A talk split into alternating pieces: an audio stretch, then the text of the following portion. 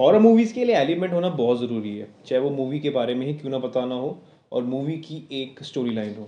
अगर आपको रियल में हॉरी मूवीज़ का बहुत ज़्यादा शौक है तो आप सैम रमी सर जी को जानते ही होंगे। जिन्होंने स्पाइडरमैन तो बनाई बनाई है, पर ईवल डैड भी बनाई है।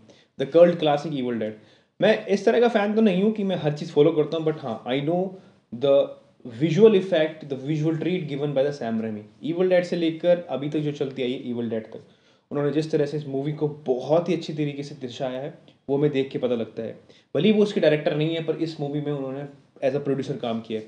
मैं जिस मूवी के बारे में बात कर रहा हूँ, वो है evil Dead Rise so hi guys listening my podcast on Evil Dead Rise हाल ही में इक्कीस अप्रैल में इंडिया के इंडिया में रिलीज़ हुई है और इसने धमाल मचा रखा है। क्योंकि जिस तरह से इसमें हमें विजुअल डिफेक्ट दिखाए गए हैं और हॉरर दिखाया गया है, वो बहुत सालों के बाद दिखाया गया है। आई होप ये अच्छा परफॉर्म कर पाए।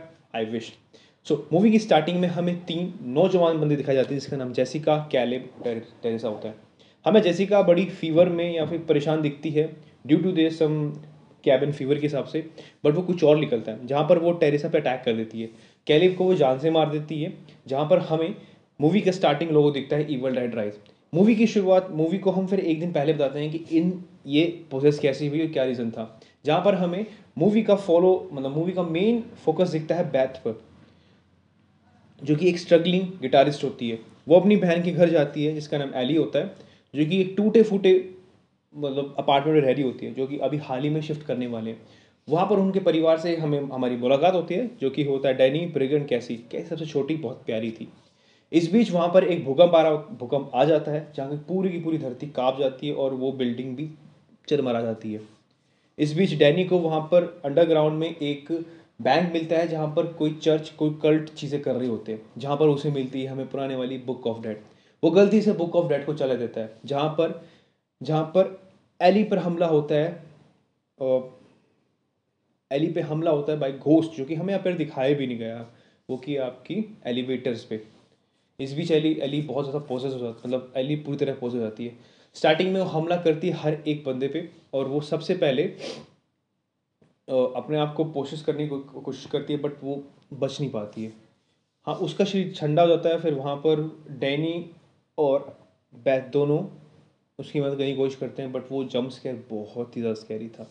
यहाँ पर दो नेबर भी आते हैं हेल्प करने के लिए पर हमारी जो पोजेस एली होती है वो उन दोनों पर अटैक कर देती है। इस बीच वो सबको मार देती है जो आसपास के सब कुछ होते हैं। और वो बाहर यहाँ पर बैथ उसको लॉक कर देते भाई तरफ़। वो दोनों तरीका ढूंढते हैं, डैनी और बाकी जो तीन बच्चे और हमारी बैथ होती है, वो तरीका ढूंढते हैं इसे कैसे मारा जाए। तो वो वो दोबारा टेप रिकॉर्डिंग सुनते हैं, वो देखते हैं क्या क्या निकल सकता है। इस बीच ईवल एली अटैक करती है ब्रिगेड पे कुछ उसे प्रोसेस कर देती है और वो ब्रिगेड दोनों बच्चों पर अटैक कर देती है और मारने की कोशिश करती है। इस हाथापाई में डैनी की मृत्यु हो जाती है और बेथ कैसी को लेके नीचे की तोड़ दौड़ती है यहाँ पर सब कुछ टूटा फूटा होता है वो फायर एग्जिस्ट से बाहर निकलती है। इस बीच ईवर एली बहुत ही पूरी तरह से अपने आप को प्रोसेस करती है और अगर आपको याद हो तो आपने देखी होगी अ लाइफ जो कि हमारी जॉन कारपेंटर की थी। लाइफ हम्म, के बारे में थी। तो जहाँ पर वो हमें एक वो दिखता है एक रेफरेंस दिखता है। एलिवेटर के शूट एलि उसी में एलिवेटर का एक शूट एलिवेटर का सीन होता है जहाँ पर बहुत सारा ब्लड निकलता है जो कि हमें शाइनिंग की याद दिलाता है। काफ़ी कुछ अच्छे डायरेक्टर्स ने बहुत ही मेच्योरली और बहुत ही फ़ेमस हॉरर मूवी के रेफरेंसेस लिए हैं। खैर, हम मूवी बाद बैक आते हैं तो हमें ये पता, हमें दिखता है कि डैनी पे सॉरी यहाँ पर हमारी जो बैथ है, उस पर अटैक हो जाता है। बैथ पूरी कोशिश करती है कैसी बचाने में, पर वो इस जद्दोजहद में मतलब पूरी तरह थक जाती है। इस बीच वहाँ पर कोई कटिंग मशीन होती है, जहाँ पर बैथ अपनी सूझबूझ से उस ईवल एली को मार देती है। मूवी यहीं खत्म हो जाती है बट ट्विस्ट यहाँ पर आता है। जहाँ पर हमें स्टार्टिंग में देखने को मिलता है कि जेसिका जहाँ उस भूत से पोजेस थी तो वो उसी ही घर में रहती थी। अब वो अपने दोस्तों के साथ वीकेंड इन मतलब इन्जॉय करने के लिए, जो कि उसके दोस्त थे कैलेब और टेरिसा वो एक कैबिन वाले वुड कैबिन वुड में जाते हैं, जहाँ पर वो उस चीज़ को इन्जॉय कर सके। पर इस बीच वो जब वो नीचे की साइड आती है तो वो खुद प्रोसेस हो जाती है। मूवी बहुत ही ज़्यादा सिंपल थी उसमें कुछ ऐसा नहीं लगा। बट हाँ एज अ विजुअल ट्रीट की तरह आप इसको देखिए, आपको जम स्केयर बहुत ही अच्छे लगेंगे। जब वो इसकी आग जब उसका नेबर उसकी आँख बंद करता है ना ईवल एली जो प्रोसेस होती है, जो ओपन से खोलती है। माइंड ब्लोइंग था भाई। दूसरा जम स्केयर जो मेरे को याद था, वो था, आप अंदर हो और वो बाहर की तरफ़ है। आप अपने पिन होल से देख पा रहे हो कि क्या चल सकता है। वो टेंशन क्रिएट करने वाला था।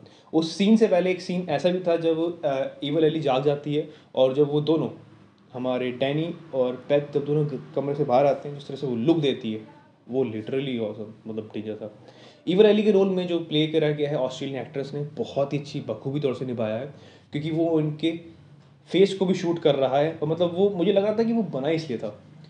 मूवी में बहुत ज़्यादा ब्लड है, बहुत ही ज़्यादा, और ब्रूटली करा गया है। एटीन प्लस है ये, क्योंकि बच्चों तक को नहीं छोड़ा गया, जिस तरह से मारा गया बट हाँ ये था। और एक वो घिया कसने वाला सीन मुझे बहुत घिनौना लगा।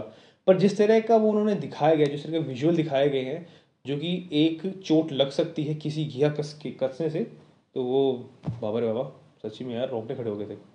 और वो बल वाला सीन भी मेरे को 2013 की ईवल डेड की याद दिलाता है। हम ये कह सकते हैं कि ईवल डेड का ये सेकंड पार्ट ही है, क्योंकि सैम रेमी ने बताया था जब उन्होंने ब्रूस वाली सीरीज़ लॉन्च की थी नेटफ्लिक्स पे तो उसके बाद उन्होंने कहा, मैं काम करना स्टार्ट कर चुका हूँ। और आई होप जो हमें एंड में हमें छोड़ा गया था जिस तरह से जैसी का प्रोसेस हो चुकी है तो आई होप इन फ्यूचर हमें वो देखने को मिलेगी। मूवी बहुत ही अच्छी है। फॉर अ विजुअल ट्रीट है हॉरर फैंस के लिए, आप ज़रूर जाके देखिएगा। अपनी गर्लफ्रेंड के साथ कहीं भी जाके देख सकते हैं। और thank you so much always stay happy अपने माता पिता ध्यान रखिए। एंड थैंक यू धन्यवाद।